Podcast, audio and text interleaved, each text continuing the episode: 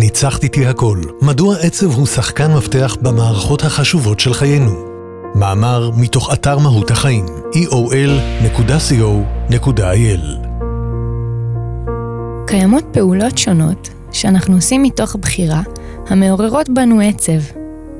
זה סרט צרפתי נוגע ללב בשעת ערב מאוחרת לבד בבית, באייה דרך החלון בשמיים קודרים וגשם פורע סדר, או האזנה למוזיקה מלנכולית על אהבה שנגמרה.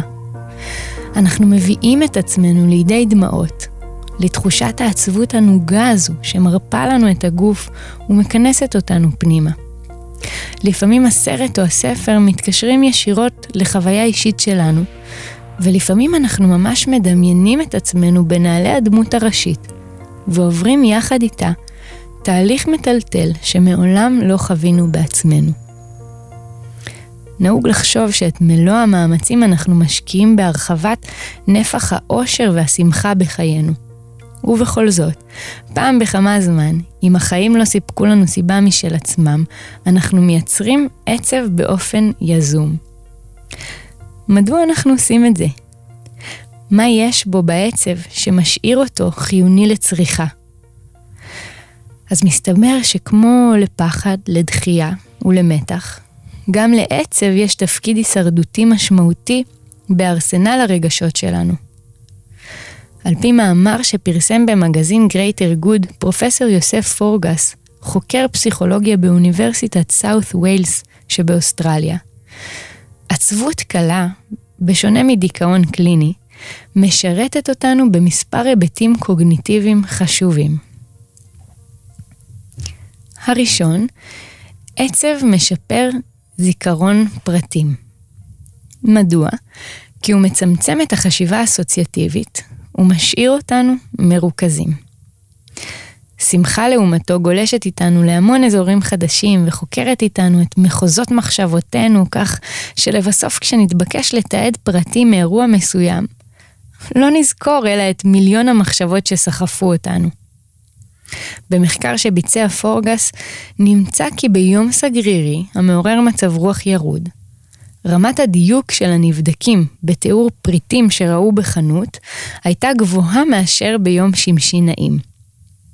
במחקר אחר נמצא כי גם בהתמודדות עם שאלות מטעות על פרטים מאירוע העבר, דכדוך שיפר את יכולת הנבדקים לדייק את תשובותיהם, לעומת מצב רוח מרומם שהוביל לבלבול.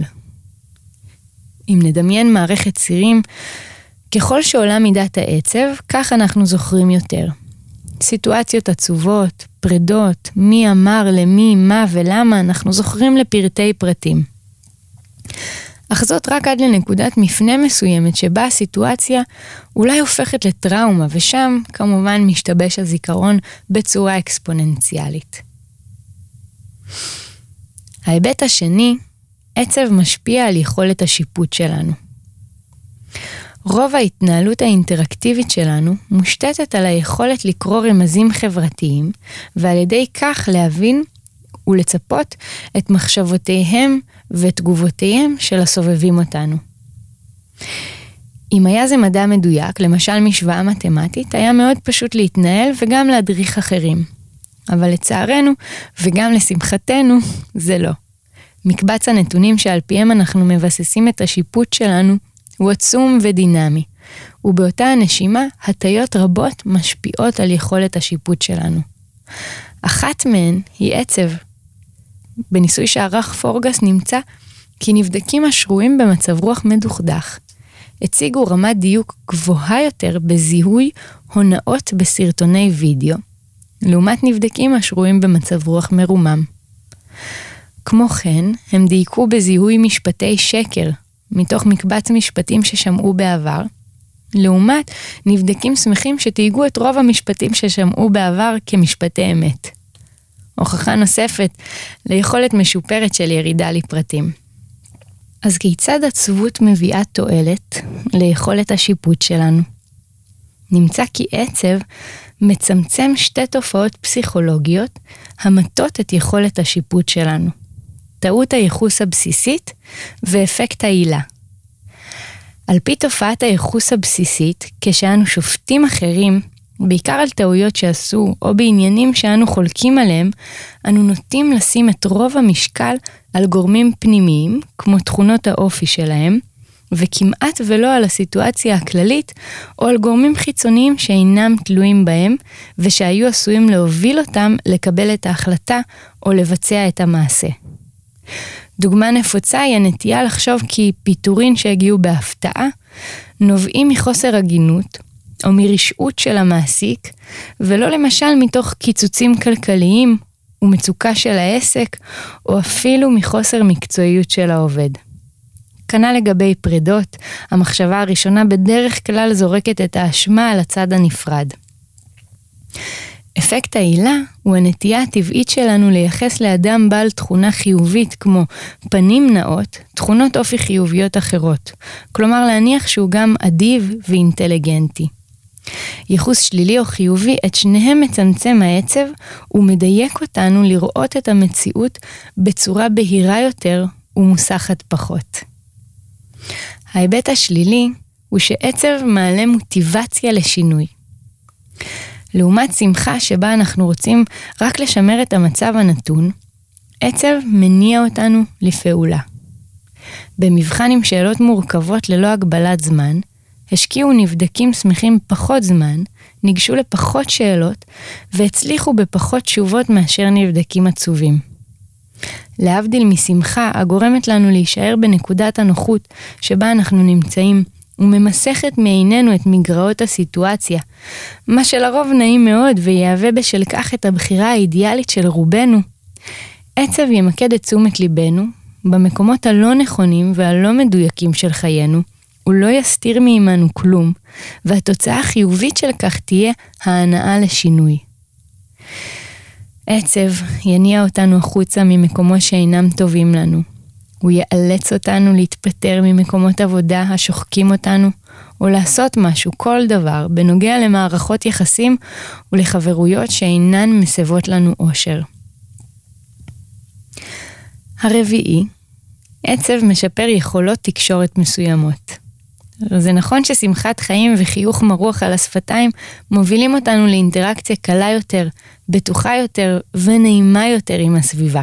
הם מאפשרים לנו להתחבב בקלות ובמהירות על ידי כל מי שנקרא בדרכנו. אבל עצב מחדד יכולות תקשורת אחרות, כמו למשל נימוס, תכנון בקשה או פנייה, והנגשה שלה בצורה חכמה יותר. עצב מעודד חשיבה ותכנון אינטראקציה מראש. במחקר אחר שערך פורגס הוא ביקש ללא הכנה מוקדמת מנבדקים שהעידו על עצמם כמדוכדכים ומנבדקים שהעידו על עצמם כשמחים, לפנות אל גורם שלישי, אדם במשרד שכן, ולבקש ממנו טופס מסוים. הפניות הוקלטו ונותחו, והיה ברור כי הנבדקים המדוכדכים השקיעו יותר מחשבה בתכנון הבקשה. הם פנו בנימוס רב יותר, והסבירו בצורה ברורה ומפורטת מה באו לבקש. זאת לעומת הנבדקים השמחים שכנראה הסתמכו בעיקר על הרושם הראשוני שלהם ועל אג'נדת ה"יהיה בסדר" המפורסמת, ולכן לא תכננו את הבקשה ולא היו ערוכים להתמודדות עם סירוב. אנשים עצובים נמצאו משכנעים יותר וידעו לייצר טיעונים חכמים כדי לתמוך בטענתם או בבקשתם, לעומת אנשים שמחים שהניחו שהכל יעבור בקלות. אז האם מדובר בירידה לפרטים או בחשיבה טורדנית? בשיפור יכולות תקשורת או בחוסר ביטחון מעורר אהדה? הנאה לשינוי או ראיית שחורות, כולן שאלות רלוונטיות והמפתח הוא במינון. השיח על עצב בטח ובטח לא מדבר על שהייה במצב של דיכאון. ועוד הרבה לפני דיכאון בסקאלה נמצאים מינונים שונים של עצב. כנראה שעצב יומיומי, או כזה הבא בהפתעה מתי שהוא רוצה ואינו מרפה, ימרכז אותנו להסתכלות פסימית ויזמין חשיבה טורדנית כפייתית. אבל לא על זה מדובר. עצב קל, כמו הגיגים של שעת דמדומים נוגה, או התבוננות שקטה ומכונסת בעוברים ושבים על פנינו ברחוב, הוא החשוב למנעד הרגשות שלנו. הוא זה שאל לנו לחשוש ממנו או לדחות אותו, לנסות להעביר אותו בכל מחיר. הוא זה שמהווה עוד חתיכה בפאזל האישיות הרב-גונית, האנושית והמרתקת שלנו. לא בכדי קיבל עצב דמות מתוקה, מחושבת ומהוססת בסרט האנימציה הכל בראש. בסרט מתוארים הרגשות המניעים אותנו כשחקני מפתח היושבים בתוך ראשינו, במפקדה המנהלת את כל התנהגויותינו. לא רק זה, ברגע השיא של הסרט, עצב היא זו שמצילה את המצב. בעדינות ובמבוכה היא מאירה בריילי, גיבורת הסרט בת ה-11, געגועים ותחושת דכדוך המניעה אותה לרדת מהאוטובוס שעליו עלתה, ולחזור אל ביתה, אל הוריה המודאגים המחפשים אחריה מהבוקר. ריילי מלאת החששות משתפת את ההורים בתחושת אי השייכות שיש לה במקום המגורים החדש. במקום לכעוס כפי שציפתה, הם מחבקים אותה באהבה ומשתפים שגם הם מרגישים דומה. שמחה, פחד, כעס וגועל מתבוננים בעצב בהערכה ובהערצה, ונזכרים גם הם כמה משמעותית היא באיזון העדין והמיוחד הנוצר בין מכלול רגשותינו. שמחה מתקרבת אל עצב בחיבה, ועצב מזמינה אותה לאחוז בידה, ויחד לייצר תחושת אושר נוגה בליבה או במוחה של ריילי העטופה בחיבוק הוריה. השילוב המנצח מוכיח שוב כי לכל גוון החשיבות שלו. וכמו בבישול, כמה שחשובים המלח והפלפל, לא נוכל לייצר ארוחה שלמה, ססגונית ומעניינת בעזרת שניהם ותו לא.